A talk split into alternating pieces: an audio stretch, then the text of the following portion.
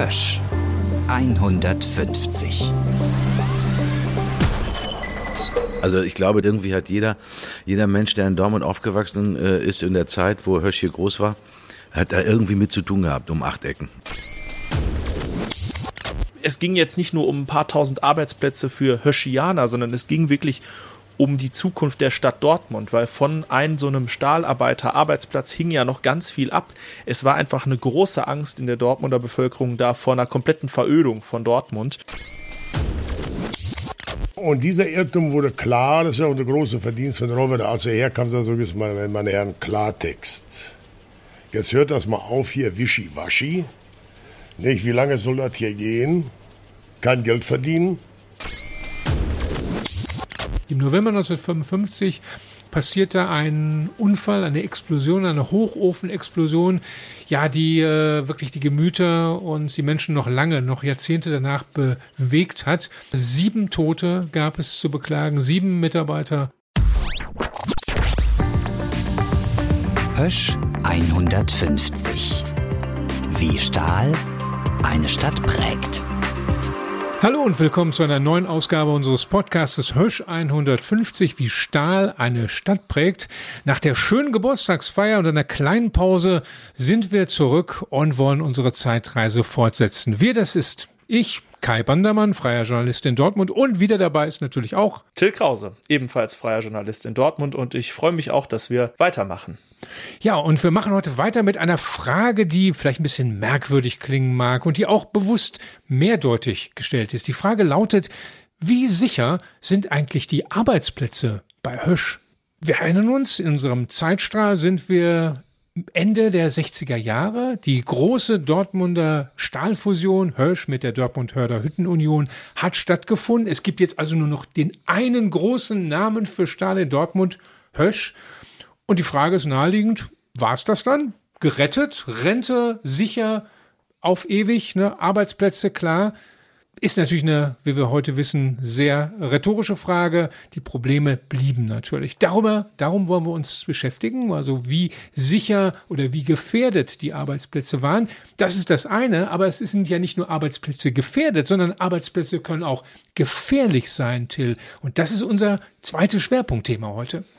Genau, und da knüpfen wir im Grunde an ein Thema aus Folge 2 an. Es geht wirklich um die schwere, harte Maloche, die die Hirschianer im Stahlwerk da machen mussten und um die Gefahren, die damit einhergegangen sind. Natürlich waren es in den Anfangsjahren größere Gefahren und in späteren Jahren dann nicht mehr so große Gefahren, aber es gab immer mal wieder schwere Unfälle. Ähm, unter anderem gab es 1955 einen Unfall äh, mit mehreren Toten. Wir haben auch mit ehemaligen Höschianern gesprochen, die uns äh, von ihren ja durchaus grausigen Erfahrungen erzählen. Das ist sozusagen das zweite Thema, was sich hinter dem Stichwort Arbeitssicherheit verbirgt.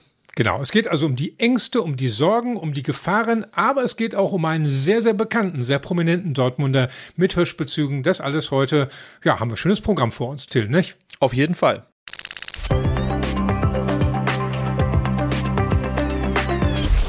Es geht also um die wirklich harten Krisenjahre für den Hösch. Die 70er und 80er Jahre, die hatten es in sich. Viele Demonstrationen, viele Sorgen, viele Arbeitsplatzverluste, hochschnellende Arbeitslosenzahlen. Also es war eine Menge los in dieser Stadt. Man machte sich Sorgen, ob Dortmund überhaupt reif war für, ja, für das 21. Jahrhundert, sah also mit Schrecken in die Zukunft. Das hat viele Menschen auf die Straße gebracht, bewegt, ja, die, deren Herz an dieser Stadt einfach hing. Ja, Dortmund war extrem abhängig von Hösch. Da hingen Tausende, Zehntausende Arbeitsplätze dran und einer, der das als Kind, Jugendlicher, junger Erwachsener mitbekommen hat, diese Krisenjahre, das ist Dietmar Bär, ein ganz bekannter Dortmunder, ähm, heute den meisten bekannt als Tatortkommissar im Köln-Tatort.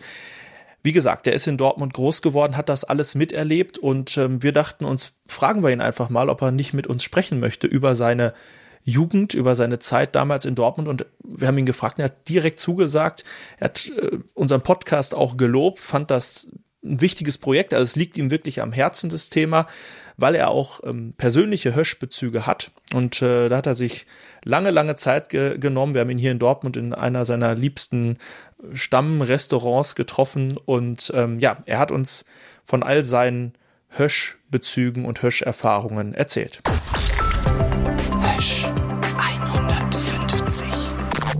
Der Promi.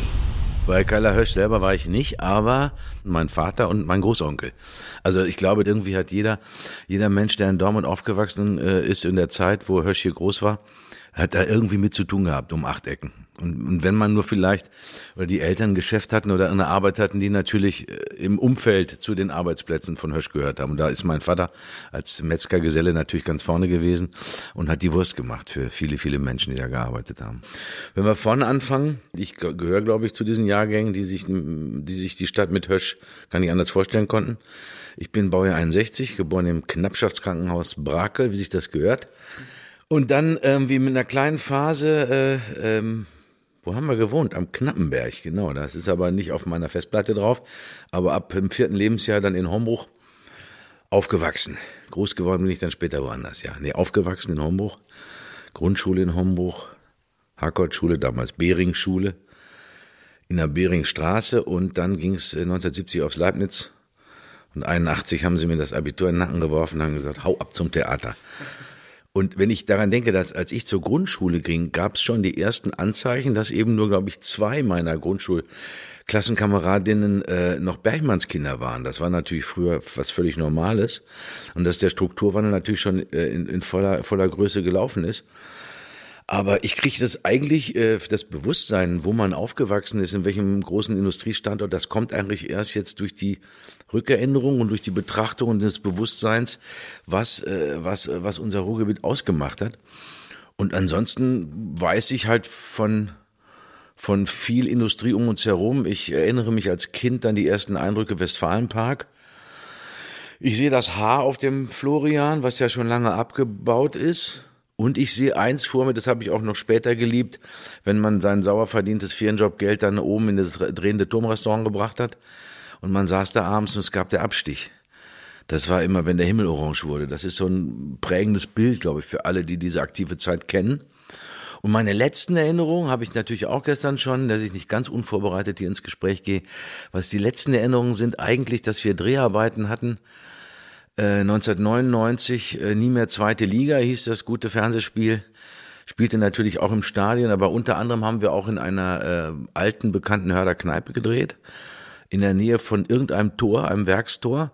Und zu der Zeit bauten die fleißigen Chinesen gerade die letzten Hochöfen ab, Schraube für Schraube, und brachten die weg. Das, das ist so, das, da fadet dann so meine Erinnerung an, an Hösch aus. Dann natürlich der Gedanke an diese Brache. Und irgendwann steht man staunend vor dem See. Und äh, draußen steht ja, glaube ich, noch als kleines Denkmal noch einer von den von den Konvertern, ne? Und dann erinnere ich mich dann immer, dass natürlich mein, ähm, und da muss ich mal irgendwann ins Antiquariat steigen, dieses Heimatkundebuch, was wir früher in der Grundschule hatten, das muss ich nochmal haben. Da war das natürlich alles drin. Wie funktioniert ein Hochofen und so. Das sollte, glaube ich, jedes Ruhrgebinskind kennen und wissen, äh, wissen lernen. Vorne war immer, wenn du aufklapptest, ein Ring. Da waren alle Brauereien, von denen ich wahrscheinlich 15 vergessen habe. Und die anderen gehören ja auch nur alle einem. Also es hat sich viel getan in diesen ganzen Jahren. Aber ich sag mal, ich glaube, man ist einfach in seiner Stadt aufgewachsen in Hombruch und dafür, dass ich im Ruhrgebiet aufgewachsen bin, bin ich da sehr südlich, sehr ländlich aufgewachsen. Ich kann nur so noch von Hornissen und von Feuersalamandern berichten, weil das waren damals auch für uns Kinder in den 60ern kleine Sensationen. Ne? Äh, was ich Gott sei Dank noch äh, wahrgenommen habe, das war nämlich von meinem besten Kumpel, war das ein Geschenk zum 50. Da habe ich mittlerweile ja eine 6 vorne stehen. Ich hatte das Geschenk zum 50. bekommen, eine, eine Grubenfahrt. Und da war ich halt bis jetzt noch nie. Und dann saß ich mit meiner Frau auf dem Sofa und wir schauten uns auf dem WDR 3 eine Dokumentation an über so die letzten drei Monate einer, ähm, ich glaube, es war irgendwo bei Recklinghausen, einer, einer Zeche, also drei Monate vor, vor dem letzten Tag, äh, ein, ein, ein Monat, zwei Wochen und äh, dazwischen wurde immer halt gezeigt, wie die Kumpels zu Hause leben in ihren Schrebergärten, all das, was man kennt und wir sahen das und äh, ich habe da nur mit Wasser in den Augen gesessen die ganze Zeit und habe das erstmal begriffen, was das alles bedeutet so, weil das war, wie gesagt, für mich als Kind schon ziemlich weit weg von allem. Klar gab's und die Stahlkocher, wie gesagt, mein Onkel, der, äh, mein Großonkel, muss ich sagen, war Schlossermeister äh, bei Kallerhösch, wie das zu Hause hieß. Und ich glaube sogar, dass meine, meine Großmutter damals draußen in, in Dortmund-Asseln, dass das eine Höschsiedlung war, wo die gewohnt haben. Also wie gesagt, diese, dieser, äh, dieser Konzern hat halt überall irgendwie äh, ist er in die, in die Menschen, in die Leben hineingegangen. Und auch mein Vater hatte äh, Bezug, dass er irgendwie als äh, Ostflüchtling damals hier ankam. Gelernter Metzger ist aber erstmal Hilfsarbeiter bei, bei Hösch geworden, weil Arbeit brauchte man zu der Zeit, glaube ich, an jeder Ecke. Man wächst halt, wie gesagt, ganz normal in Dortmund auf, aber schnallt das nicht so ganz, wo man, wo man herkommt, sondern das ist erst später passiert, als ich in die weite Welt hinausgegangen bin und auf einmal hörte, ach, du kommst aus dem Ruhrgebiet, da wo die Briketts durch die Luft fliegen und wo man seine weiße Wäsche nicht raushängt. Und das ist etwas, was sich so immer noch hartnäckig im Klischee hält. Der Stolz darf bleiben, dass hier diese Stadt so viel zu erzählen hat. Diese Tradition, die wirst du auch nicht rauswaschen aus den Leuten, weil ich glaube ja daran, dass seit Hösch eben hier das Licht ausgemacht hat, gibt es ja trotzdem noch sehr, sehr viele Männer und Frauen, die da gearbeitet haben die da vielleicht auch ihren letzten Arbeitstag hatten und so. Und das prägt ja die Leute weiterhin mit. Die haben ja alle Kinder und Enkel. Und ich glaube, dass das in so einem kollektiven Gedächtnis von so einer Stadt sowieso drin ist. Auch wenn unsere Stadt mittlerweile eine große, moderne Stadt geworden ist mit einer Uni, die zu meiner Schulzeit erstmal anfing zu wachsen. Und jetzt auch noch viel andere Leute hier mit in die Stadt bringt und viel andere Sachen dazugekommen sind und sich dieser berühmte Strukturwandel ja da ist. Und du hast trotzdem, wenn du sagst, du sprichst zehn Leute auf dem Westen Helwig an und sofort hast du drei alter Hirschianer bei dir, das ist doch schon Hammer eigentlich, ne? Das ist schon irgendwie irre. Hösch 150. Der Promi. Ja, obwohl Dietmar Bär heute nicht mehr in Dortmund wohnt, hört man da wirklich ganz viel Heimatverbundenheit und auch Stolz raus. Äh, Stolz ähm, auf diese Vergangenheit, äh, auf diese Identität der Stadt, aus der er kommt.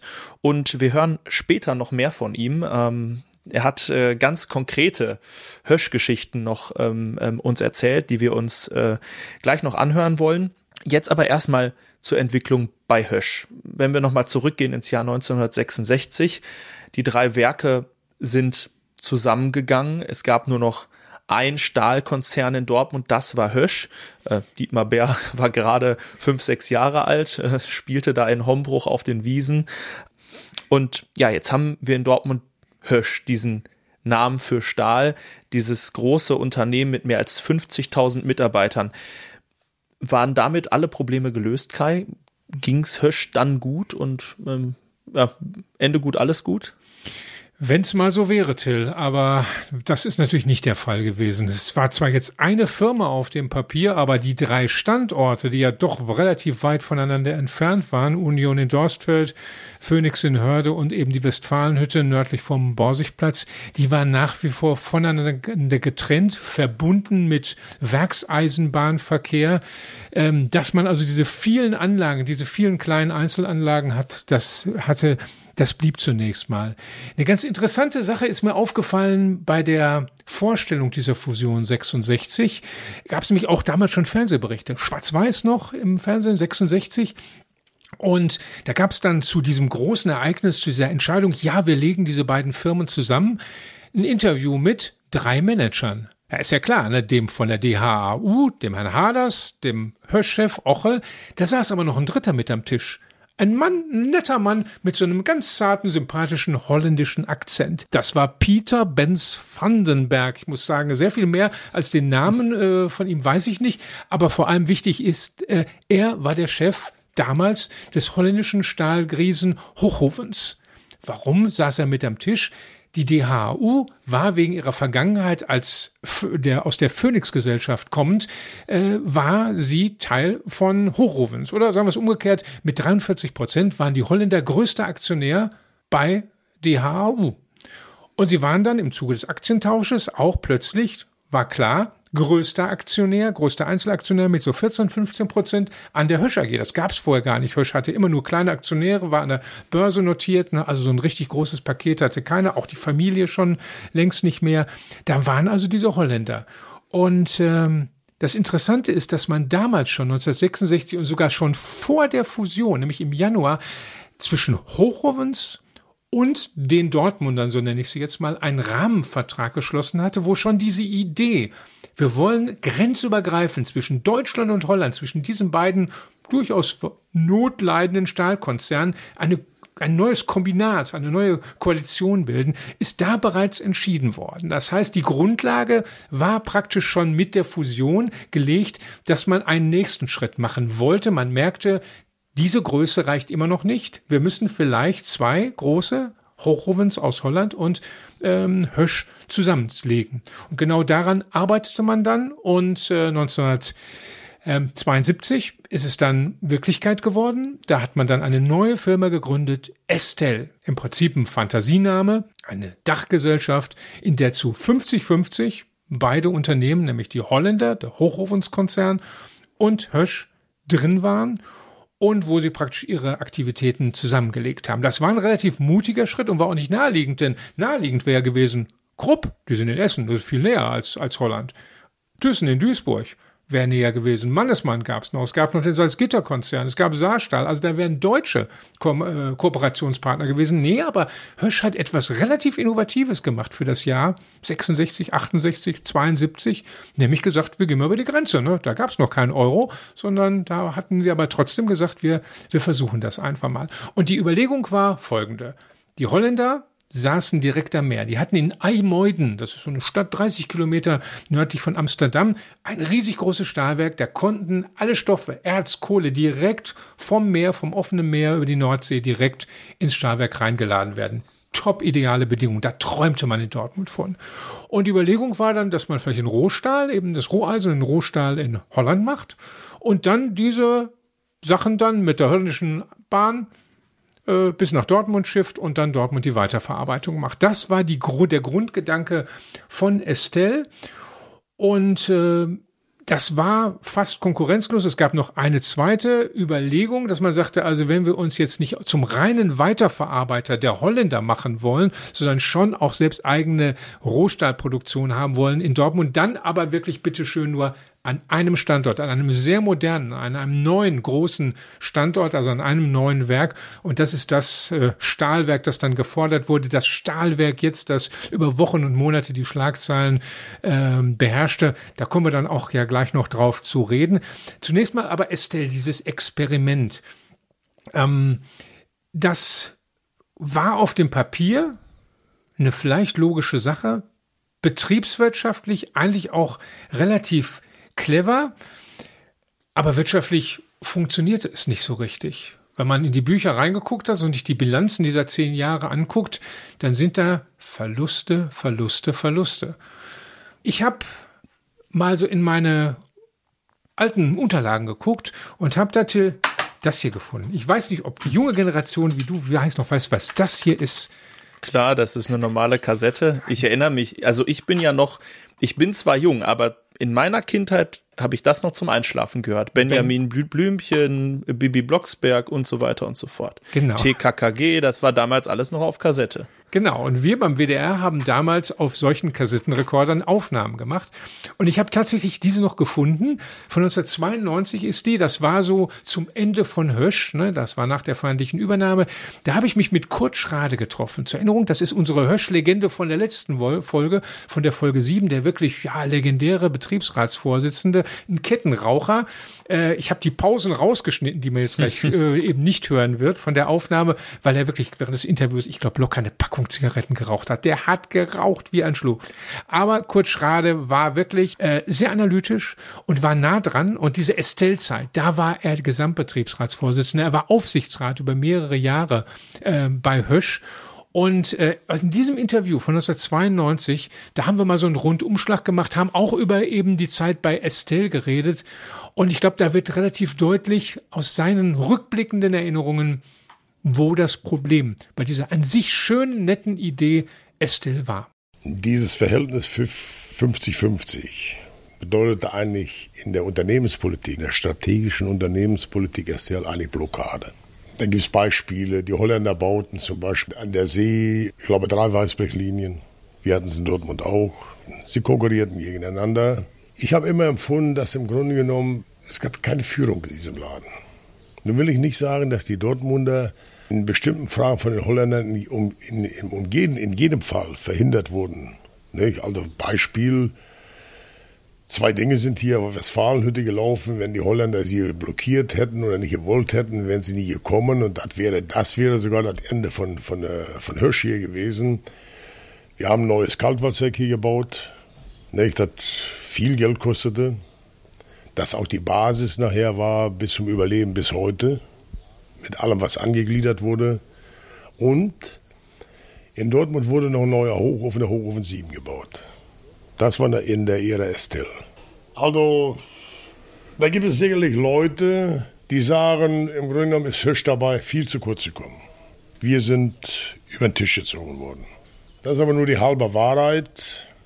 Also uns rührte das überhaupt nicht, ob wir im Jahr 250 Millionen Minus machten. Wir verdienen das letzte Mal, wenn ich mich nicht irre, 1974 wurde hier Geld verdient.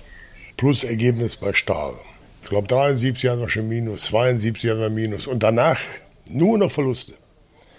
Das sammelte sich an bis zum Jahre 1981 so ungefähr auf 1,2 Milliarden, die die Dortmunder Seite den Holländern rüberschob zur Verlustübernahme. Unsere Jungs hatten ja feinen Vertrag gemacht. Ne?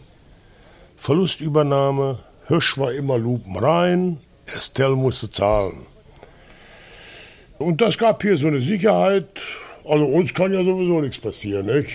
Nur, wissen Sie was, wenn sie als armer Sünder immer dastehen, nicht? Diese, diese Bilanzgeschichten, diese, diese Aufsichtsratssitzung, wenn wir mal reingeguckt haben, was haben wir da für ein Jahresergebnis, wie und wo, mit, aus welchen Gründen, nicht? Das ist ja deprimierend, nicht? Sie können ja auch, Sie können auch Betriebsrat, können Sie nicht groß die Schnauze aufmachen, wenn der Laden kein Geld verdient. Nicht? Es gab eben diese trügerische Ruhe, dieses, also uns kann keiner, nicht, zusammengenommen mit den Holländern waren wir ungefähr so groß wie Thyssen. Ne? Also wir hatten ungefähr 25.500 Beschäftigte, wir machten ungefähr 6 Millionen Jahrestonnen, wenn es hochkam, sonst lagen sie ungefähr bei 5,5. Wir waren, also uns passiert hier gar nichts. Und das war ein Irrtum.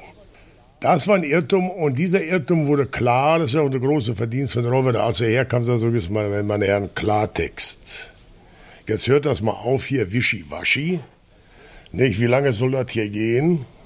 Kein Geld verdienen. Und ich sagte, bin nach Estelle gekommen, ich bin in der Hirsch gekommen und jetzt wird hier klar Schiff gemacht.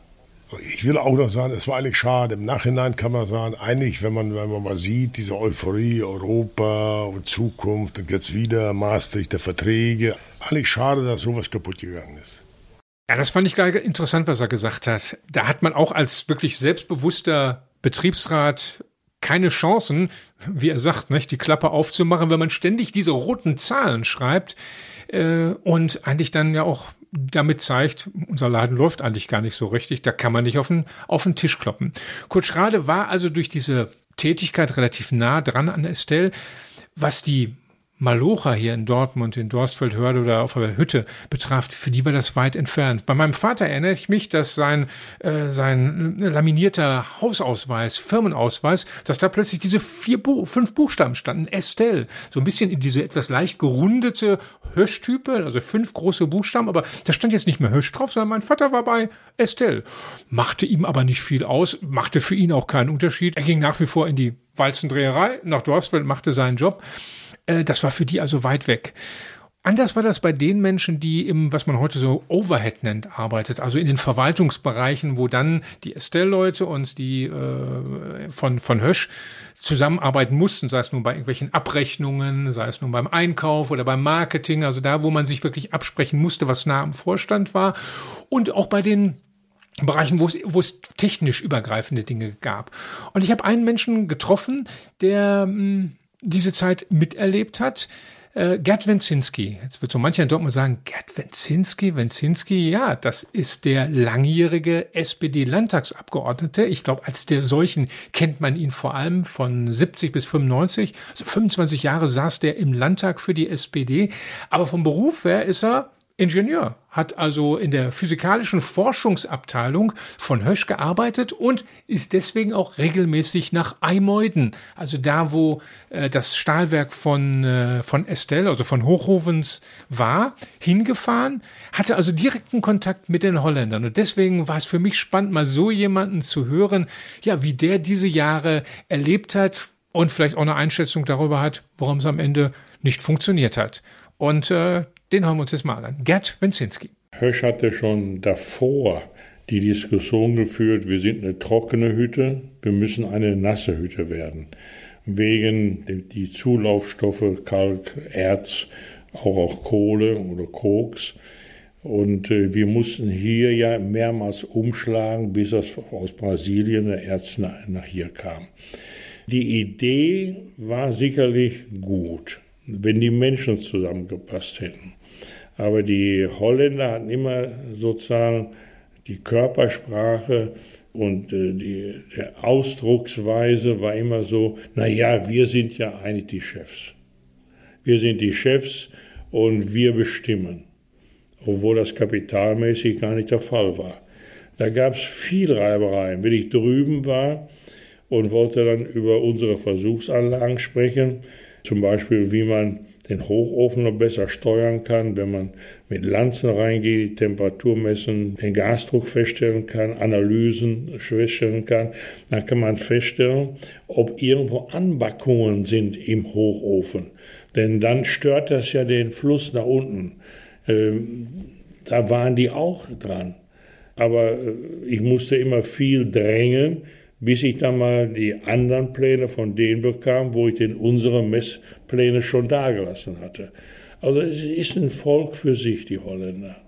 Aber Rohwetter war auch derjenige, der uns dann von Estelle befreit hat.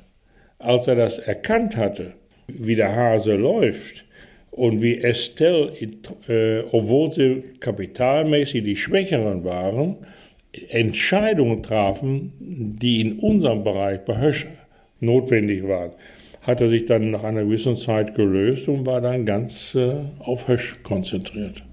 Es wurde dann diskutiert, wir machen eine kleine, feine Hütte. Aber Belegschaft musste so und so abgebaut werden. Wir wollten stärker in die Verarbeitung rein, wollten stärker neue Produkte entwickeln mit den Firmen, denen wir unser Material liefern. Ja, man hört schon, Leidenschaft ist was anderes. Ne? Also es ist wohl klar, dass die gemerkt haben, irgendwie passen wir doch nicht so zueinander. Irgendwas läuft da nicht richtig. Es fehlt so diese Offenheit und Ehrlichkeit und offensichtlich so richtig wirtschaftlich ehrgeizig schien da auch keiner zu sein. Jeder verließ sich auf den anderen und darauf, dass die Gesamt, äh, sozusagen die Gesamtkasse von Estelle schon groß genug sein wird, um auch immer wiederkehrende rote Zahlen äh, zu vermeiden. Und an der Stelle kommt jetzt äh, einer ins Spiel, der ähm, ja sicherlich, wenn man so will, auf der Managementseite die prominenteste und prägendste Gestalt war von Hösch. Ähm, als neuer Chef von Hösch, obwohl er gesagt hat, ich komme ja eigentlich nicht zu Hösch, sondern ich komme zu Estelle, Detlef Carsten Rohweder. Und bevor wir darüber reden, was war was er denn jetzt genau gemacht hat und was er nicht gemacht hat, denn man hat sich auch an ihm gerieben, wollen wir ihn ein bisschen näher kennenlernen. Er ist heute unsere Hösch-Legende, glaube ich, sehr zurecht. Und das erzählt uns wieder mal Schauspieler und Tatortdarsteller Klaus-Dieter Klausnitzer. Hösch 150. Die Legende. Er wird immer als der ermordete Treuhandchef in Erinnerung bleiben und nicht als Hösch-Vorstandschef. Dabei stand er, formal betrachtet, der Sanierungsanstalt der deutschen Einheit nur neun Monate vor. Konzernchef in Dortmund war er zehn Jahre. Doch der prominente Job und sein gewaltsames Ende am Ostermontag 1991 überstrahlen alles. Die Aufgabe, vor der Detlef Carsten Rohwedder stand, war sehr ähnlich in Berlin und in Dortmund. Ein Konglomerat entflechten, Betriebe sanieren oder schließen, Konzentration auf die Aktivitäten, die den größten Erfolg versprechen. So war es mit der Wirtschaft der früheren DDR, so war es aber auch mit dem Hösch-Konzern. Wo die Flammen aus dem Dach schlagen, da muss ich hin, sagte der 1932 in Thüringen geborene Buchhändlersohn einmal. Und bei Hösch brannte es lichterloh 1979. Zu dieser Zeit war das Dortmunder Traditionsunternehmen mit dem holländischen Staatskonzern Hochovens zur Estelle-Gruppe verschmolzen. Diese frühe Form einer grenzüberschreitenden Industriekooperation ging 1971 mit großen Vorschusslorbeeren an den Start, erwies sich jedoch als Gleichgewicht des Stillstands. Rohwedder betrieb deshalb die Auflösung des Verbundes. Anschließend verordnete er Hösch eine Schlankheitskur, die rund die Hälfte der ursprünglich 25.000 Stahlarbeitsplätze in Dortmund und in weiteren Zweigwerken kostete. Die Jobs waren weg, aber niemand landete auf der Straße. Das gelang, weil Rohwedder mit seinem Widerpart auf Seiten der Beschäftigten, dem langjährigen Betriebsratschef Kurt Schrade, großzügige Sozialplanregelungen aushandelte und so betriebsbedingte Kündigungen vermied. Beim gemeinsamen Kartoffeln ernten in Schrades Schrebergarten kamen sich die beiden so unterschiedlichen Männer näher. Rohwedder habe ein gestörtes Verhältnis zu Stahl gehabt, sagte Schrade einmal. Er habe nie verstanden, warum. Der Forderung nach einem Stahlwerksneubau Anfang der 1980er Jahre verweigerte er sich, selbst als 70.000 Menschen dafür in Dortmund auf die Straße gingen. Stattdessen verwandelte er Hösch, das mittlerweile wieder schwarze Zahlen schrieb, durch Zukäufe in einen industriellen Mischkonzern, der nur noch zu einem Viertel sein Geld mit Stahl verdiente. Hösch wurde zum Musterbeispiel für Strukturwandel im Ruhrgebiet erklärt. Detlef Rohwedder zum Manager des Jahres gekürt. Der einzige übrigens, der diese Auszeichnung in seiner Karriere zweimal erhielt. Detlef Carsten Rohwedder wurde 58 Jahre alt. Beim Staatsakt im Berliner Schauspielhaus würdigte Bundespräsident Richard von Weizsäcker seinen weiten wirtschafts- und sozialpolitischen Horizont. Er habe nicht an strukturelle Wesensunterschiede unter den Deutschen geglaubt. In seinem Wesen vollzog sich die Einheit. Darum war er an seinem Platz so glaubwürdig. Geboren im Osten, aufgewachsen im Westen, erst privater Unternehmensberater, dann sozialdemokratischer Staatssekretär unter fünf Wirtschaftsministern von Karl Schiller bis Otto Graf Lambsdorff. Detlef Carsten Rohwedder war ein Grenzgänger, nicht aus Unsicherheit oder Unentschlossenheit, sondern aus Lust an der Veränderung. Seine Mörder wurden bis heute nicht gefasst. Somit ist nicht endgültig belegt, wer hinter dem Attentat in Düsseldorf steckte. Ebenso wie unbeantwortet bleibt, ob Grupp die feindliche Übernahme von Hösch gelungen wäre, wenn Detlef Rohwedder noch Chef bei Hösch gewesen wäre. Hösch 150. Die Legende.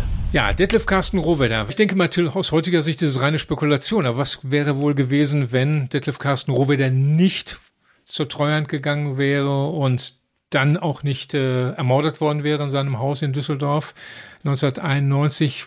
Wie wäre die Zukunft von Hösch weitergegangen? Ist reine Spekulation, aber ich glaube, äh, Werner Nass hat es ja schon gesagt, äh, mal äh, bei anderer Gelegenheit äh, an dem Rohwedder der, mit dem Rohwälder wäre diese feindliche Übernahme nicht passiert. Ne?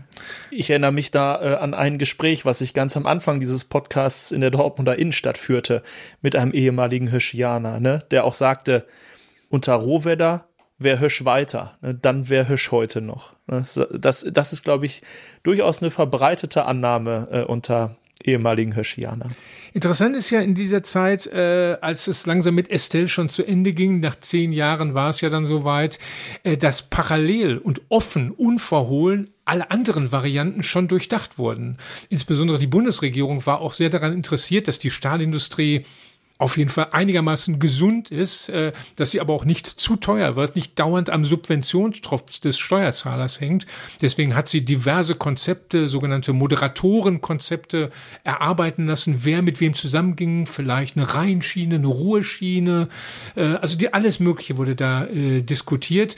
Eine der spannendsten Varianten, vor allem vor dem Hintergrund, wie es dann später mal weiterging, Till, ist für mich zum Beispiel Anfang 1982 war praktisch eine Fusion von Hösch mit Krupp unterschriftsreif und zwar eine friedliche Kooperation. Also die hätten das beinahe gemacht und es ist eigentlich nur daran gescheitert, dass man sich nicht einigen konnte, wer denn der Chef vom Laden wird. Da wollten natürlich beide Seiten. Rohwedder war nicht bereit zurückzutreten und auf äh, Krupp-Seite war es, äh, Wilhelm Scheider hieß der Mann, äh, auch nicht bereit ins zweite Glied zu ziehen. Ja, und warum hat man solche damals eigentlich undenkbar äh, erscheinenden Varianten durchdacht? weil die Not groß war. Ende der 70er Jahre war die deutsche Stahlindustrie, die europäische Stahlindustrie in ihrer tiefsten Krise überhaupt. Da gingen Jobs ohne Ende verloren, da wurden Hütten geschlossen, da wurden Leute nach Hause geschickt, äh, in die Arbeitslosigkeit oder in den Vorruhestand. Es wurden sehr relativ großzügige Sozialpläne aufgesetzt, die für die Unternehmen teuer waren. Aber Gott sei Dank gab es Subventionen von den Arbeitsämtern, von der Bundesregierung und vor allem von der Europäischen Gemeinschaft für Kohle und Stahl, von der Montanunion. Die unterstützte das, dass eben äh, geordnet und einigermaßen friedlich die Leute nach Hause geschickt wurden. Bei uns, mein Vater war noch nicht so weit, der konnte noch nicht nach Hause, er war noch nicht, nicht zu alt. Äh, der hatte etwas ganz Merkwürdiges. Null Kurzarbeit nannte sich das. Also er war Kurzarbeiter, bekam also Geld vom Arbeitsamt, Hösch stockte das auf, äh, aber er ist eigentlich immer nur mal für ein, zwei Stunden in die Firma gegangen, dann wieder nach Hause gekommen. Die haben da nicht wirklich was gemacht, weil es gab wirklich oftmals nichts zu tun. Äh, aber da sehen wir mal wieder dieses Sozial, aber auch die Bedeutung von Hösch. Man wollte in diesem Betrieb Frieden haben und hat dann also den Leuten auch wirklich für nichts tun, sag ich mal so, Geld gegeben. Es sollte ja nur für die Übergang sein. Kurzarbeit, bis dann wieder es losging. Also es musste auf jeden Fall irgendeine Lösung her. Und für Detlef Carsten Rohwedder war die Lösung klar, sie konnte nicht im Stahl sein. Er war jemand, der wollte, ja, der hatte Vision. Er nannte es dann Hösch 2000. Hösch 2000 war sein Projekt, wo er gesagt hat, also wir machen Stahl, aber bitte nicht mehr so viel. Seine Richtmarke war so ein Viertel von Hösch sollte der Stahlbereich noch ausmachen. Und er machte ja am Anfang 100 Prozent aus. Jetzt waren es auch immer noch, glaube ich, weit über die Hälfte. Das war ihm zu viel. Irgendwas hatte er gegen Stahl. Und deswegen hat er gesagt, mein Konzept ist wenig Stahl, dafür Maschinen bauen, technologieorientiert. Also er hatte wirklich äh, Pläne dazu. Sein Vorbild war Mannesmann. Er wollte den Konzern irgendwie umbauen. Und das war klar, dieses Konzept war mutig und es bedeutete vor allem, vor allem eines, Konfrontation, weil das war natürlich absolut das nicht, was die Stahlwerker hören wollten. Und Kurt Schrade, mit dem ich äh, 1992 das äh, Audiokassetten-Interview geführt habe, äh, der, mit dem habe ich auch damals darüber gesprochen, äh, wie er, wie seine Seite, die Beschäftigten das sagen, was sie forderten äh, und äh, wie sie das begründet haben. Damals wurde beziffert, der Kostennachteil in Dortmund aus interner Desorganisation, kann man schon sagen, der Produktion 240 Millionen im Jahr. Die wurden ständig, jahrelang runtergerechnet auf 60 Millionen. Und dieses Ding lag im Tresor. Das kam dann 1981 am Tisch. Und da wurde Klartext gesprochen. Ja, und daraus ergab sich im Grunde genommen Konzentration der Hütte auf eine Stelle und das bedeutete mit dem Neubau eines Stahlwerkes. Aber nicht für Profile, sondern direkt vorgeflanscht vor unserer Breitbandstraße hier auf der Westfalenhütte. Und das bedeutete, dass alle an die anderen beiden Standorte, Werk Union und Werk Phoenix, nicht von heute auf morgen, aber ich sag mal stillgelegt werden mussten. Und im Jahre 87 hatten wir, das war der Beschluss, 87 steht die Hütte auf einer Stelle. Das war ein Zukunftskonzept. Und selbst um den Verlust von 12.000 Arbeitsplätzen, 12.000 Mann gingen aus dem Konzept 81 insgesamt hier von der, von der Matte. 1980 waren es vier, knapp 4.500. Das erste Programm Stillung der Martinwerke mit mit den alten Profilstraßen. Aber 1981, 12.000, das war ungefähr die Hälfte der Belegschaft. Wir hatten also abgewrackt. Jetzt ging es ums Aufforsten. Jetzt muss hier investiert werden. Stand an die Durchlaufflühe und es stand an die Konzentration der Hütte auf eine Stelle, Bau eines Stahlwerks. Im Verbund, alles an einem Stück. ja, und das dauerte gar nicht lange, da hatten wir gerade ein halbes Jahr beschlossen, erklärte Rover, nee, wir bauen überhaupt nichts. Gar nichts. Wir reißen ab, Schluss, aus, Ende. ja, Stahlwerk jetzt heißt das Stichwort, äh, was sozusagen über diesem Ganzen äh, steht, von dem ähm, Kurt Schrade da auch gerade erzählt hat.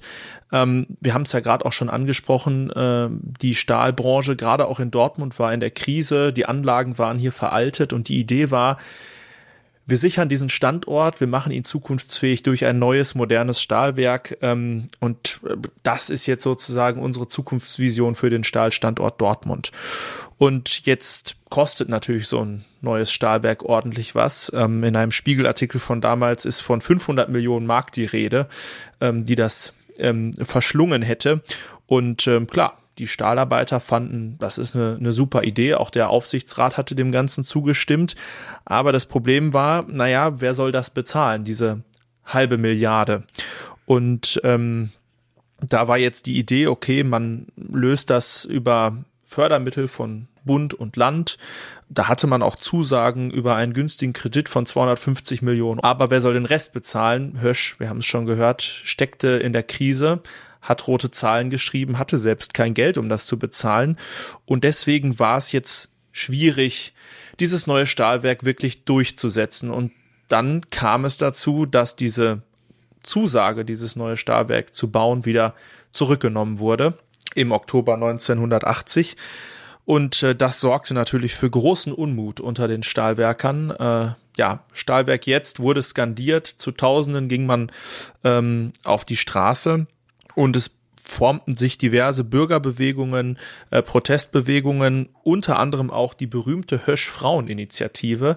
Also da haben sich äh, Frauen zusammengeschlossen, haben Unterschriften gesammelt, haben äh, Diskussionsveranstaltungen organisiert, sind sogar in mehrtägigen Hungerstreik getreten, um eben sich für ähm, dieses Stahlwerk einzusetzen. Einfach vor dem Hintergrund, dass das im, es ging jetzt nicht nur um ein paar tausend Arbeitsplätze für Höschianer, sondern es ging wirklich um die Zukunft der Stadt Dortmund, weil von einem so einem Stahlarbeiter-Arbeitsplatz hing ja noch ganz viel ab. So ein Höschianer brachte ja Kaufkraft für Lebensmittelläden, für Bars und Kneipen und so weiter. Das heißt, es war einfach eine große Angst in der Dortmunder Bevölkerung da vor einer kompletten Verödung von Dortmund. Und ähm, ja, deswegen haben sich dann unter anderem auch ähm, die Frauen zusammengeschlossen und eingebracht und ähm, da gibt's ganz, ganz viel zu erzählen. Unter anderem wurde auch Musik gemacht ähm, und das möchten wir in einer weiteren Folge, die nur den Frauen gewidmet ist, nochmal vertiefen. Also zurück zum Thema äh, Stahlwerk jetzt. Ja, ähm, das Ganze gipfelte dann in einer riesen Kundgebung am 28. November 1980 auf dem neuen Markt, also da, wo heute das Rathaus ist, da davor. Der Friedensplatz ähm, ist das. Genau, weiter, ne? der Friedensplatz. Ähm, und da kamen 70.000 Menschen ähm, und haben da protestiert. Da gibt's ganz beeindruckende Bilder auch ähm, von damals, äh, wo diverse Banner hochgehalten werden. Und äh, man sieht wirklich, dieses Thema hat die Stadt absolut bewegt. Und ähm, da waren auch Vertreter der Kommunalpolitik, der Konzernleitung, der Landesregierung von IG Metall und anderen äh, Verbänden, Gewerkschaften und Organisationen da. Und es entstand so ein, so ein, so ein Krisenstab im Anschluss, ähm, der die Aufgabe hatte, sich jetzt mal zu überlegen, ja, wie geht's denn jetzt weiter? Und äh, noch bevor dieser Stab sein erstes Beratungsgespräch hatte, gab es schon einen neuen Vorschlag ähm, vom, vom, vom Hösch-Vorstand, was man denn jetzt machen könnte. Und äh, darauf ist auch schon schon Kurt Schrade gerade in seinen Ausführungen eingegangen. Also es ging darum, ja, wir schließen Phoenix und Union schrittweise, bauen das zurück und ähm, dann als zweiten Schritt könnte es ja ein neues Stahlwerk auf der Westfalenhütte geben, ein modernes Stahlwerk. Und ähm, da gab es natürlich wieder große Proteste, weil auch auf Phoenix und Union natürlich äh, tausende Arbeitsplätze abgebaut worden wären äh, nach diesem Konzept. Und dann hat man am 29. Mai 1981 eine ja etwas mildere, überarbeitete Version dieses Konzepts beschlossen. Man hat sich halt erhofft, damit dann die Probleme Dortmunds lösen zu können. Und die Kosten dieser Umstrukturierung ähm, so sagen es Quellen, hat man damals auf 2,7 Milliarden Mark geschätzt und ähm, Bund und Länder sollten 800 Millionen zuschießen. Das war der Plan. Und von Anfang an war auch klar, wenn diese Zuschüsse in der Höhe nicht kommen, kann es kein neues Stahlwerk geben. Große Überraschung. Es wurde abgewrackt, so hat es, glaube ich, Kurt Schrade zusammengefasst. Aber es wurde nicht aufgebaut, weil die Zuschüsse fehlten von, äh, von der Politik. Die kamen einfach nicht. Und insofern ließ dieses neue, moderne Stahlwerk weiter auf sich warten. Und äh, zwischendurch, wir haben es gerade schon äh, angesprochen, äh, passierten noch ein paar andere Dinge. Ne? Der Zusammenschluss mit Krupp platzte und man löste sich von Hochowens, von diesem niederländischen Konzern. Estel war Geschichte. Äh, das passierte auch Anfang der 80er. Ja, und in den Folgejahren, ohne dass jetzt dieses moderne Stahlwerk gekommen wäre, macht Hösch auf einmal wieder satte Gewinne. Zwischen 1983 und 1986 erwirtschaftet der Konzern insgesamt einen Überschuss von 1,3 Milliarden Euro. Ja, und man setzt dann in der Folge die Sozialpläne auch mit Hilfe öffentlicher Mittel um. Ne? Viele Hirschianer gehen zu wirklich guten Bezügen ähm, in Frühruhestand. Es werden auch teilweise Anlagen modernisiert und es wird auch äh, auf der Westfalenhütte einiges modernisiert, aber ein neues Stahlwerk kommt nicht und ist auch nie gekommen. Und äh, irgendwann äh, verlagerten sich dann die Proteste. Sie richteten sich dann nicht mehr gegen Hösch und die Konzernleitung, sondern gegen die Politik. Äh, da hatte man den Schuldigen sozusagen gefunden. Die Politiker, äh, die ähm, uns die Förderung nicht geben für dieses neue Stahlwerk. Ja, äh, lange Rede, kurzer Sinn. Ähm, äh, aus Stahlwerk jetzt äh, wurde Stahlwerk später und dann Stahlwerk nie. Also äh, es ist nicht gekommen, bis heute nicht. Wer weiß, wie sich Dortmund entwickelt hätte, wenn es gekommen wäre. Da muss man einfach sehen, insbesondere es gab einen Regierungswechsel 82. Äh, da äh, wechselte ja die FDP, die Liberalen, wenn man so will, die Seite. Helmut Kohl wurde Bundeskanzler und äh, der hatte eine etwas distanziertere Einstellung natürlich dazu, zu subventionieren, zum Thema Subventionierung großer Industriekonzerne. Wahrscheinlich lagen ihm Firmen wie BASF ne, in seiner Heimat am Rhein ein bisschen näher als die äh, Stahlkonzerne im Ruhrgebiet. Und in der Tat, die äh, christliberale Bundesregierung war dann nicht so bereitwillig, wie das vorher die sozialliberale war. Und äh, das war insofern eben bedauerlich und vor allem ärgerlich und bedrohlich, wie du ja schon sagtest, nicht? Äh, es, man machte sich Sorgen um die Zukunft dieser Stadt. Die Arbeitslosigkeit galoppierte, ging wirklich in die Nähe von 20 Prozent und hier war wirklich, hier brannte, wie wir schon gesagt haben, hier brannte der Baum und es musste eine Lösung her und dass da sich der Staat nach vorheriger Zusage nun zurückzog, das war schon bitter, das war ziemlich böse eigentlich. Was mich an der Stelle interessieren würde, du hast auf jeden Fall schon gelebt und dein Vater war ja auch noch äh, mittendrin. Äh, Gibt es noch persönliche äh, Erinnerungen oder Anekdoten aus dieser konkreten Zeit, also Stahlwerk jetzt? An was ich mich erinnern kann, ist äh, die Einschränkung in dieser Zeit. Äh, es gab zwar das Kurzarbeitergeld, mein Vater hatte, glaube ich, sein normales Gehalt, aber ohne Zuschläge. Und wir wissen ja, dass gerade äh, in bestimmten Bereichen, wo auch in Schichtdienst gearbeitet wird, die Schichtzuschläge, das sind die sozusagen die, äh, die Sahne auf der, auf der Torte sind. Macht schon was aus, ne? Genau. Und mhm. das fehlte bei uns, ne? Und äh, jetzt haben meine Eltern natürlich mich das nicht spüren lassen, wie das so ist bei Eltern. Die, die Kinder sollen es nicht mitkriegen. Ich war Einzelkind, also war auch äh, das eine Kind sollte nichts davon mitbekommen, aber man merkte schon, der, die Mark, der Pfennig äh, wurde so schon zweimal umgedreht geht. Man guckte, äh, weil man auch nicht wusste, wie es weitergehen wird. Ist das wirklich sicher, weiter diesen Job bei Hösch äh, oder bei Estelle Hösch zu dem Zeitpunkt noch zu haben? Äh, also das äh, floss rein, das war schon ein bisschen bedrückend, auch bis hinein ins Privatleben von Hösch-Familien. Ja, da sieht man, was für Auswirkungen das hat, ne, wenn so ein großes Unternehmen eine Stadt prägt und dann kriselt. Aber es war Till auf jeden Fall eine Zeit, die viele um nicht zu sagen fast alle Dortmunder Familien irgendwie be betraf, aber mindestens bewegte, etwas zu tun.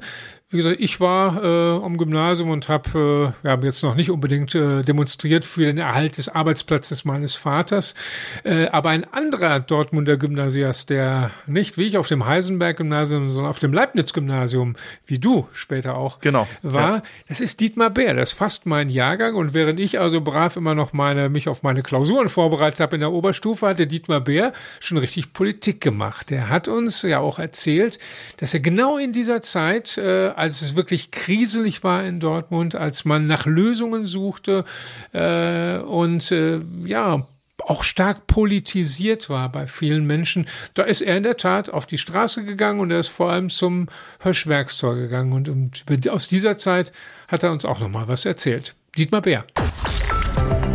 Hösch 150. Der Promi. In meiner, meiner Oberstufenzeit hatte ich ein paar Freunde, denen ich zusammen auch Punkmusik machte. Und einer von den Jungs war, kam aus einer richtigen DKP-Familie. Beide Eltern waren ganz vorne mit. Und der hat mich, glaube ich, so lange belatscht, bis ich dann irgendwann mitgegangen bin, weil ich muss dazu sagen, ich war und bin es auch geblieben, immer kritischer äh, Sympathisant der Sache, weil ich durch die äh, Herkunft meines Vaters aus dem Osten, der ist seit 1950 im Ruhrgebiet gelandet, der ist nach seiner ähm, seiner Sibirienzeit als junger Soldat, wo er gelandet bleiben musste, lange bleiben musste, hat sich das dann damals kurz angeguckt äh, bei Magdeburg, ein kleines kleines Städtchen, und ist dann hat ist dann losgemacht und ist im Ruhrgebiet gelandet und hat hier eine Familie gegründet. Und wir waren halt nicht wie die anderen mit dem Auto in Holland oder später in Italien oder so, weil wir hatten kein Auto. Wir waren jeden Sommer bei meinen Großeltern und bei meinen Tanten und Onkels. Das war immer absolutes Country Life für mich, obwohl ich im Homburger Süden aufgewachsen war, aber äh, Magdeburger Börde, Oma hatte Hühner, es gab noch Dampfloks kannte hier schon keiner mehr. Das war eine sehr prägende Zeit. Und da hatte ich einfach schon Erfahrungen mit der Deutschen Demokratischen Republik gemacht. Und es war dann hochinteressant äh, bei diesen SDJ-Gruppenabenden, wo natürlich auch mal vom DKP-Kader kam und mit uns geredet haben, wenn man dann mal so heikle Themen wie Musik, Reisefreiheit angesprochen hat und äh, es dann alles ein bisschen gehüstelt und ein bisschen äh, steif wurde. Und ich halt merkte, ja, Freunde, ich, ich kenne die Nummer da drüben, ich kenne mich aus, aber ich verstehe auch, dass die Nummer Hau du ab nach drüben, darum ging es uns ja nicht. Wir wollten ja hier was erreichen, wollten hier eine, eine, eine andere Solidarität und, äh, und gegen die Ausbeutung. Also all die Ideale, die man so hat mit 18, 19. Das war tiefer kalter Krieg. Überall stand der Ivan vor der Tür, also die rote Gefahr. Das sind ja, das sind ja die Temperaturen, mit denen wir aufgewachsen sind damals. Hier im Westen war alles toll. Und natürlich hast du durch die SDRJ und durch diese äh, Geschichten ähm, einfach äh, noch ein paar Informationen bekommen, also ich jedenfalls, die jetzt nicht unbedingt so in vorderster Linie auch bei uns in Westdeutschland in der Öffentlichkeit geparkt worden sind. Wir alle wissen über die sechseinhalb Millionen Juden, aber wer kennt diese andere große Zahl, äh, wie viel Millionen äh, Sowjetbürger durch uns umgekommen sind? Das zum Beispiel war, war so eine ganz große Information. Oder dieser ewige Rüstungswettlauf, der damals ja, es war die Zeit der, der Friedensdemos in, in, in, ähm, in Bonn und anderen Städten. Dazu kam natürlich der Biermann, dazu kamen diese ganzen großen Veranstaltungen. Wir hatten hier immer das Festival der Jugend, das war im Westfalenhallen Dortmund von der SDJ ausgestaltet. Da kamen aus aller Welt Künstler. Es ging um den Frieden natürlich für uns alle. Also uns lag da schon was dran, weil die Atombombe und die Atomkraft waren Dinge, die wollten wir in unserem Leben irgendwie nicht mehr haben. Also irgendwie hat sich da zu der Zeit links doch ziemlich viel formiert und Hauptsache alles gegen gerade gebürstete Schülerunionisten. Das war ein anderes Klischee natürlich. Die Hintergründe waren natürlich äh, Frieden und, und den Kapitalismus bekämpfen, den schrecklichen. Die großen Kundgebungen, die in der, in der Stadt, äh, ähm, auf, dem, auf dem Hellweg stattgefunden haben oder einfach an den Wochenenden oder so, das, das sind natürlich Sachen, die ich im Kopf habe, selbstverständlich. Natürlich, klar. Ich sag, da war man natürlich auch hinterher, weil man wusste ja, hier bröckelt was ab, äh, hier verschwindet was, die ganze Weltwirtschaft bewegt sich. Das erinnere ich schon, ja klar. Nein, dafür haben wir mit Sicherheit auch zur Solidarität aufgerufen, aber wir hatten natürlich immer äh, erstmal grundsätzlich die, die, das, das Thema, diese jungen äh, Auszubildenden da irgendwie auf unsere Seite zu holen. Das waren ja nun die echten Arbeiter, ja, die man brauchte. Das, so haben wir, wir, wir jungen, äh, jungen Gymnasiasten das natürlich gesehen. Zu der Zeit gab es ja auch wieder eine Knappheit in der, in der Berufsausbildung, das erinnere ich. Und natürlich versuchen dann politisches Bewusstsein wach zu machen. Und das ist dann auch, man ist ja da sehr idealistisch und wird dann da morgens hingestellt um Viertel vor sechs oder um halb sechs. Und dann kommt dir halt so ein müder Hirschianer entgegen und sagt, hau bloß ab da mit deinem Blödsinn. Und dann, das muss man, das war harte Kernearbeit. Hösch 150. Der Promi. Ja, nochmal Dankeschön an Dietmar Bär, dass er sich so viel Zeit genommen hat. Er hat uns natürlich auch über seine schauspielerische Tätigkeit erzählt und ganz viel zum Thema BVB hat er auch loswerden wollen. Haben uns auch gerne angehört, äh, aber die BVB-Folge, äh, die haben wir ja schon gehört. Äh, also er ist nach wie vor ein glühender BVB-Fan. Das so viel Dortmund ist auf jeden Fall immer noch in ihm drin. Ähm, ja, von diesem Thema, also wie sicher ist wirtschaftlich der Arbeitsplatz und was hat man in Dortmund versucht, um Hösch und die Jobs bei Hösch sicher zu halten, zu dem anderen Thema, das äh, bei Hösch oder bei Eisen- und Stahlindustrie zu arbeiten grundsätzlich gefährlich ist für Leib und Leben. Äh, da kommen wir jetzt, das ist also das Thema Gesundheits- und Arbeitsschutz. Äh, klar ist, das haben wir ja auch früher schon dargestellt, äh, in der Eisen- und Stahlindustrie zu arbeiten, genauso übrigens wie im Bergbau, ist harte körperliche Arbeit. Zum einen, ne, also dass der Körper sowieso gefordert ist, ist, man hat aber auch mit Dingen zu tun, die an sich gefährlich sind. Nicht? Denn da sprüht es, da sprühen Funken, da sind irre hohe Temperaturen, da steigen Dämpfe, Gase auf, die äußerst gefährlich sind für den Körper. Und heute kennen wir aus dem Fernsehen die Bilder, wo da jemand in so einem Anzug, in so einem silberglänzenden, äh, hochschützenden äh, Anzug gegen höchste Hitze arbeitet mit einem Visier vorne und das ist überhaupt noch ein bisschen körperliche und Handarbeit. Das gab es früher natürlich nicht. Die Leute waren viel schlechter angezogen und vor allem, sie hatten keine Maschinen, die, die ihnen die Arbeit abgenommen haben. Also gerade der Bergbau und Eisen- und Stahlindustrie waren höchst gefährliche Arbeitsplätze und da kam es eigentlich zwangsläufig zu Verletzungen und vor allem natürlich auch zu Dingen, die tödliche Folgen haben. Also tödliche Arbeitsunfälle, die waren eigentlich, muss man sagen, in den Anfangsjahren und auch noch im 20. Jahrhundert gang und gäbe. Vielleicht da als, als eine wichtige Statistik, die ich gefunden habe. In den 1920er Jahren war die Eisen- und Stahlindustrie nach der Baubranche die Branche mit den höchsten Unfallzahlen. Ne? Also es war wirklich äh, richtig gefährlich in der äh, Eisen- und Stahlbranche zu arbeiten. Bei Hösch gibt es, war das auch so? Man muss sagen, äh, in den Werkszeitungen, da wurden immer die äh, verstorbenen Kollegen, und zwar nicht nur die, die äh, eines natürlichen Todes als Pensionäre gestorben sind, sondern auch die, die wirklich bei der Arbeit bei Werksunfällen, bei Betriebsunfällen verstorben sind, abgedruckt. Und es war praktisch kein Jahr, äh, in dem dort nicht äh, Namen abgedruckt werden mussten, weil wieder etwas schiefgegangen war, weil irgendwas ausgelaufen war oder irgendjemand reingefallen war irgendwo oder erschlagen wurden von irgendetwas. Und ganz besonders schlimm war es im Jahr 1955. Im November 1955 passierte ein Unfall, eine Explosion, eine Hochofenexplosion, ja, die äh, wirklich die Gemüter und die Menschen noch lange, noch Jahrzehnte danach bewegt hat. Auf dem Phoenix-Gelände war das.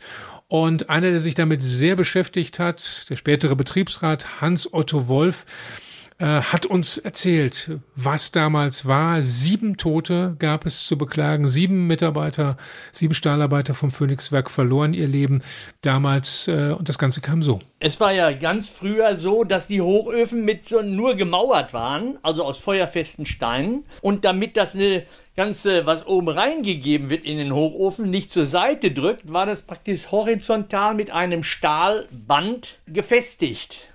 Dieses Stahlband, das ist nicht gerissen, sondern bei der Explosion im Hochofen hat sich der ganze Hochofen angehoben und ist aus den waagerechten Fugen, da ist das Roheisen ausgetreten. Und das war dann die Konsequenz, dass gesagt wurde, die sogenannten bebänderten Hochöfen, die dürfen nicht mehr gebaut werden, sondern müssen mit einem durchgehenden Stahlpanzer von oben bis unten versehen mit Explosionsklappen dann gebaut werden. Überall in der gesamten Eisen- und Stahlindustrie wurde das dann anschließend umgesetzt, weil so ein Hochofen braucht ja auch eine gewisse Zeit, wo er dann erneuert wird. Und das nennt, nennt der Hochöfner die Ofenreise. Und wenn diese Ofenreise dann bei den ganzen Öfen zu Ende ist, dann wird im Grunde genommen der ganze Stahlmantel, der sogenannte Panzer, dann gebaut und dann feuerfest ausgekleidet. Die Ursache der Explosion, das blieb spekulativ. Ob das der Einsatz von Spänen war, die mit Öl belastet waren, oder ob andere Einflussfaktoren dafür eine Rolle spielten, das konnte nie genau ermittelt werden. Ja, also man sieht, äh, es war wirklich ein echtes Problem äh, durch diese hohen physischen Gewalten, Temperatur, Gas, Drücke. Äh, das sorgte automatisch für Gefahr und es war dem Unternehmen Hösch völlig klar, da müssen wir was tun. Äh, Arbeitsschutz, Gesundheitsschutz ist etwas, das äh, wir einfach nicht ignorieren können. Äh, dem Thema müssen wir uns widmen. Und das haben Sie dann, Till, ja auch versucht. Genau, und man äh, kann sagen, wenn wir uns das nochmal im Rückblick anschauen, ganz am Anfang, 1871, da spielte Arbeitsschutz überhaupt keine Rolle und äh, auch in den Folgejahrzehnten nur ganz, ganz am Rande. Und es ging eigentlich erst so in den 1920er Jahren los, aber auch nur in einem ganz überschaubaren Umfang. Aber da ähm, ging es langsam los, dass man sich Gedanken gemacht hat, wie schützen wir eigentlich unsere Mitarbeiterinnen und Mitarbeiter. Mhm weil man natürlich auch Nachteile hatte. Hm? Ausfall von Arbeitskräften, äh, Kosten, unattraktive Arbeitsplätze, schlechtes Image, das waren alles so Gründe, die natürlich mit reinspielten, dass man gesagt hat, das Unternehmen, naja, wir wollen uns eigentlich auch kümmern um, um unsere Mitarbeiter und ähm, auf Union gab es dann auch schon eine Zentralstelle für Unfallverhütung. Ähm, da waren ein Sicherheitsingenieur und 30 weitere Mitarbeiter beschäftigt in einer ähm, ähm, in einer extra Zentralstelle, die dafür zuständig war. Und die haben dann solche Unfälle, die passiert sind, untersucht und haben versucht, da irgendwie Lehren draus zu ziehen für die Zukunft, für, für, für, für weitere äh, äh, Arbeitstage im Stahlwerk, was kann man besser machen. Und die haben auch Unfallprävention gemacht, also durchaus ähm, Auszubildenden zum Beispiel dann irgendwelche Hinweise gegeben, worauf sie achten sollen. Es gab zum Beispiel auch dann langsam aber sicher Plakate in den Werkshallen, die auf bestimmte Gefahren aufmerksam gemacht haben. Also das waren so die Anfänge von Arbeitsschutz, aber das war natürlich in keinster Weise vergleichbar mit dem, was wir heute kennen. Und wir haben es schon gehört, es kam ja dann auch in der Nachkriegszeit zu Unfällen, auch da 55 zu diesem wirklich verheerenden Unfall. Aber so war eben damals die, äh, waren die Arbeitsplätze gestaltet. Die, der Maschineneinsatz kam ja, oder der größere Maschineneinsatz kam erst später. Offensichtlich auch die persönliche Schutzausrüstung. Ja, sehr handgestrickt, wenn man das so hört. Aber man muss sagen, dann nach dem Zweiten Weltkrieg äh, besserte sich die Situation doch mh, spürbar. Da kommt übrigens auch wieder die Montanmitbestimmung ins Spiel so ein bisschen, denn äh, es waren vor allem die Arbeitsdirektoren, die gesagt haben, also äh, das können wir nicht mitmachen. Diese Gefahren, denen die Kolleginnen und Kollegen da ausgesetzt sind. Und es war insbesondere bei Hösch so, dass man direkt beim Arbeitsdirektor eine Stabsstelle Arbeitsschutz eingesetzt hat und auch, ich weiß jetzt nicht mit wie genau wie viel Mitarbeitern besetzt hat, aber wo man auch genau das gemacht hat, dann jetzt aber richtig systematisch, wovon du erzählt hast, nämlich man hat jeden Unfall unter die Lupe genommen, hat geguckt, was ist da falsch gelaufen, äh, hat Statistiken geführt, hat geguckt, gibt es da bestimmte Auffälligkeiten an bestimmten Orten, an bestimmten Tageszeiten, wann passieren Unfälle möglicherweise und welche Art von Unfälle passieren. Und da hat Hirsch sehr viel Engagement reingesteckt. Da kommt wieder diese soziale Note, nämlich das ne, unser Unternehmen darf nicht, ja, Lebensgefahr sein, sondern das Unternehmen, da sollen wir ja alt und äh, tatterig werden und äh, irgendwann auch unsere Rente mal genießen. Also auch das war der Anspruch von Hösch.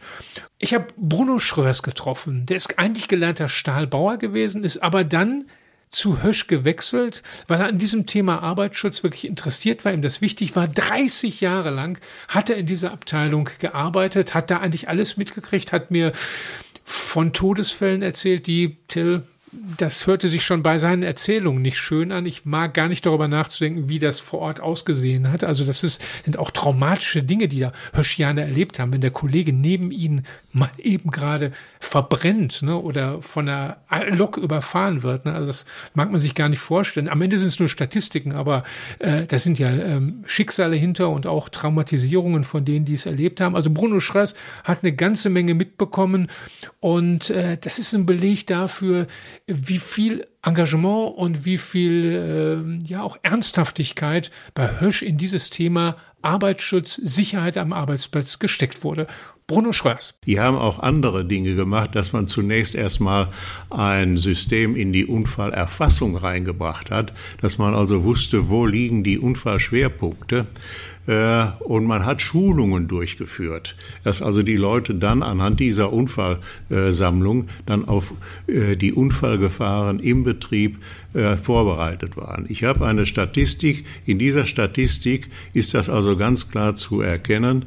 Am denn in den letzten Jahren der, der beiden Weltkriege 1917 und 1944 ist äh, eine ganz erhebliche Steigerung der Unfälle feststellbar. Und das lag daran, dass also viele Leute, die in, in den Krieg zogen mussten, äh, und dafür ungelernte Kräfte in den Betrieben waren. Und das hat eine ganz enorme Steigerung ähm, der Unfallzahlen hervorgerufen. Die Unternehmer haben nämlich auch festgestellt, dass durch Unfälle Produktionsstörungen und Produktionsausfälle da waren. Und da hat man gesagt, da müssen wir was gegen tun. Das waren also nicht nur rein menschliche Gründe, denn so ein Unfall bringt ja auch immer äh, Schaden für die, den, nicht nur den Verletzten, sondern auch für die Familie mit sich, aber eben auch wirtschaftliche Gründe. Und das hat die Unternehmen dann letztlich dazu gebracht, dass sie also auch da was tun mussten. Ja, da war also klar, äh, bei solchen Zuständen und bei solchen Offensichtlichkeiten, da muss man was tun. Und Bruno Schröers hat mir auch einen Film gezeigt. Da läuft so ein bisschen, ja, mit einem langen Mantel gekleideter, mit einem Hut äh, beschmückter, tollpatschiger Typ übers Höschgelände und macht natürlich alles falsch, was man nur falsch machen kann. Also es war, ist, aus heutiger Sicht schmunzelt man. Ähm, aber das war damals sozusagen eine Art Aufklärungsfilm, Schulungsfilm. Und man wollte eben, auch wenn das plump aussah, den Leuten klar machen, äh, ja, das sind die Sachen, die ihr nicht machen dürft. Ihr dürft, müsst gucken, wenn ihr über eine Bahn in eine Werksbahntrasse geht, nicht? Und äh, in diese gleiche Kategorie passen eigentlich auch die Sprüche, die es heute teilweise immer noch an den Wänden zu bewundern gibt. Zum Beispiel an der Hörderburg ist so etwas. Sprüche wie achtet auf die Gasgefahren oder auch kleine Wunden halte verbunden. Wir schmunzeln heute, aber äh, Bruno Schröers hat mir gesagt, all das, was sie unternommen haben, dieses systematische, auch mit den Jugendlichen, hast du ja gesagt, in der Ausbildung, dieses immer wieder thematisieren, immer wieder darauf hinweisen, das hat Wirkung gezeigt, sagt er. Die Unfallzahlen sind dadurch ganz erheblich runtergegangen. In dieser Statistik ist ersichtlich, dass also das Verhältnis der Belegschaftszahlen zu äh, den Unfällen ganz erheblich reduziert wurde. Mir hat einmal ein Obermeister gesagt, alleine, dass ihr in, euch in Betrieb sehen lässt, sind die Leute vorsichtig. Das ist schon der psychologische Effekt. Zum Arbeitsschutz gehört auch ein bisschen Psychologie. Ja, also das ganze Thema hat sich stark verbessert. Wir hören das schon raus. Es ähm, ist mit der Zeit immer sicherer geworden bei Hösch und im Stahlwerk. Und trotzdem, selbst wenn wir uns jetzt ähm, einfach mal Nachrichten aus den letzten Monaten anschauen, gibt es natürlich bis heute immer wieder Arbeitsunfälle in Industriebetrieben. Das ist einfach ein gefährlicher Arbeitsplatz, der auch gefährlich bleibt, den man, glaube ich, nie 100% sicher bekommt. Und deswegen können auch ganz, ganz viele Menschen, die ja an so einem Arbeitsplatz gearbeitet haben, von Unfällen berichten. Also wir haben gerade auch im Gespräch mit ehemaligen Höschianern ganz viele schreckliche Geschichten gehört, ähm, wo Menschen oft auch gestorben sind, wo Menschen ähm, vor den Augen ihrer Kollegen gestorben sind, einfach in der Hitze oder durch herabstürzende Dinge oder durch, ähm, durch, durch die Werksbahn. Äh, wir haben es ja vorhin auch schon kurz angerissen. Also da ist, da ist ganz, ganz viel äh, Schlimmes vorgefallen. Es gibt aber noch einen zweiten Aspekt, der auch eine große Rolle spielt und der auch, naja, gesundheitlich Auswirkungen hatte auf die Menschen bei Hösch. Ja, und was du ansprichst, Till, ist ein ganz wichtiges, wenn es auch ein brisantes Thema ist, Alkoholismus, ja, muss man offen ansprechen und die meisten Höschianer haben inzwischen auch genug Distanz dazu, dass sie sagen, ja, äh, Alkoholismus war ein Problem auf der Hütte, ähm, was auch uns unter anderem damit zu tun hat, äh, dass Arbeit im Stahlwerk Schichtarbeit bedeutete. Die Maschinen, die Hochöfen, die Kontiglühe, die heißt ja auch so kontinuierlich arbeitende Glühanlage, äh, die muss durchlaufen. 24-7, äh, das ganze Jahr hinweg. Und das heißt, dass auch Leute Tag und Nacht dort arbeiten müssen. Und diese Schichtarbeit, diese rotierenden Schichtsysteme, die gehen auf die Knochen. Ich glaube, Arbeitsmediziner können das bestätigen. Das äh, ist wirklich schlecht für den Biorhythmus. Es ist aber auch schlecht für den Rhythmus, für den sozialen Rhythmus der Menschen und ihrer Familien. Man kann ja nie so richtig planen, ne, wenn die Schicht immer äh, zu einer anderen Tageszeit ist. Und einer, der das wirklich sein, fast sein ganzes Berufsleben mitgemacht hat, ist Udo Zubin. Den haben wir ja bei unserer Geburtstagsfeier auch schon mal zu Gast gehabt. Der hat mir viele Dinge erzählt, die man hier gar nicht weiter erzählen möchte, über tödliche Unfälle, die nicht schön waren, die er erlebt hat. Er selbst ist mehrfach auch ziemlich in Gefahr geraten, hat es Gott sei Dank geschafft, immer noch mal dem Sensemann von der Schippe zu springen. Ein Finger hat er verloren, aber ich glaube, der schmunzelt er heute im Vergleich dazu äh, drüber. Äh, der hat mir das sehr eindringlich erläutert, was das auf dem Werk für die Kolleginnen und Kollegen bedeutet, äh, diese Arbeit zu machen. Äh, er hatte so einen engeren Zirkel von Leuten, äh, äh mit dem er wirklich angefangen hat und hinterher auch äh, in den Vorruhestand gegangen ist. Das waren zehn Leute und äh, ja, er hat mir erzählt, wie es mit denen dann weiterging. Von den zehn haben sechs das 60. Lebensjahr gar nicht erreicht. Die Tagesstruktur war nicht mehr da. Und da kam natürlich der Alkohol auch dazu. Also Alkohol war sowieso eine Seuche auf Hütte.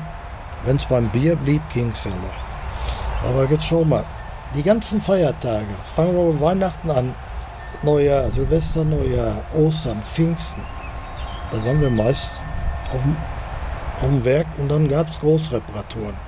Ich habe zum Teil gar nicht gesehen, wie mein Sohn groß geworden ist. So durch diese Wechselschicht. Also insgesamt 36 Jahre. Das bleibt ja nicht im Arbeitsanzug hängen. Das ist schon, also, wenn du das dann siehst, wie die dann verstorben sind. Hütte war ja bis in der Anfang der 80er Jahre sozial. Es gab für Alkoholiker teilweise ein halbes Jahr eine Kur. Manchmal zweimal. Dann wurde das auch eingestellt, weil wenn du richtig Alkoholiker bist, ganz selten, dass das einer schafft. Zwei habe ich erlebt, die haben das geschafft. Das ist ja das Bindeglied. Keine sozialen Kontakte. Ja, diese Geschichten ähm, zeigen, finde ich, eins nochmal ganz deutlich. So sehr diese Stadt von Hösch profitiert hat, es gab eben auch die Schattenseiten. Und ähm, so sehr das eine Geschichte ist, eine Unternehmensgeschichte ist, die diese Stadt prägt, man muss, glaube ich, auch immer kritisch draufschauen, was in der Zeit hier so passiert ist. Das ähm, haben wir, glaube ich, heute ausreichend getan. Also sowohl die Unsicherheit der Arbeitnehmer in den 70ern und 80ern, aber eben auch ähm, die Arbeitsplatzunsicherheit, ähm, die dann aber, naja, die sich auf jeden Fall verbessert hat. Also ähm, ja, viele, viele interessante, bemerkenswerte, nachdenklich stimmende Einblicke, die wir heute wieder äh, bekommen haben in, in diese Zeit. Und ähm, jetzt möchten wir vorausschauen auf die nächste Folge. Was haben wir vor, Kai? Ja, wir sind ja jetzt ungefähr Mitte der 80er Jahre. Die Frage ist, schafft es Hösch, schafft Hösch die Wende zum Mischindustriekonzern, der nur noch eine kleine Stahlbasis hat, also nicht mehr so abhängig ist von dem Stahl, äh, vielleicht auch wieder in die äh, schwarzen Zahlen kommt? Ne, das war jetzt die Frage der, der zweiten Hälfte der 80er Jahre. Aber wir kommen damit natürlich auf den vielleicht letzten zentralen, bittersten Punkt von Hösch zu reden, nämlich auf das Ende, auf die feindliche Übernahme. Äh, Im Oktober 1991 wurde die bekannt. Darüber, wie das war damals, diese berühmte Sache Denver Clan im Ruhrgebiet, darüber wollen wir uns ganz ausführlich beim nächsten Mal unterhalten. Damit sind wir am Ende der Folge angekommen und möchten uns natürlich wie immer bedanken bei Isolde Parussell, der Museumsleiterin vom Hösch Museum, die uns auch in dieser Folge wieder mit ihrer Recherchearbeit und ihrer Expertise unterstützt hat und bei den ganzen Ehrenamtlichen, die uns ähm, auch wieder zur Verfügung standen und uns ihre Geschichten erzählt haben. Außerdem bedanken wir uns für die Unterstützung bei Leopold Hösch und bei der Hans-Böckler Stiftung. Und damit bis zum nächsten Mal. Tschüss. Wie Stahl eine Stadt prägt. Hösch 150. Ein Podcast von und mit Kai Bandermann und Till Krause.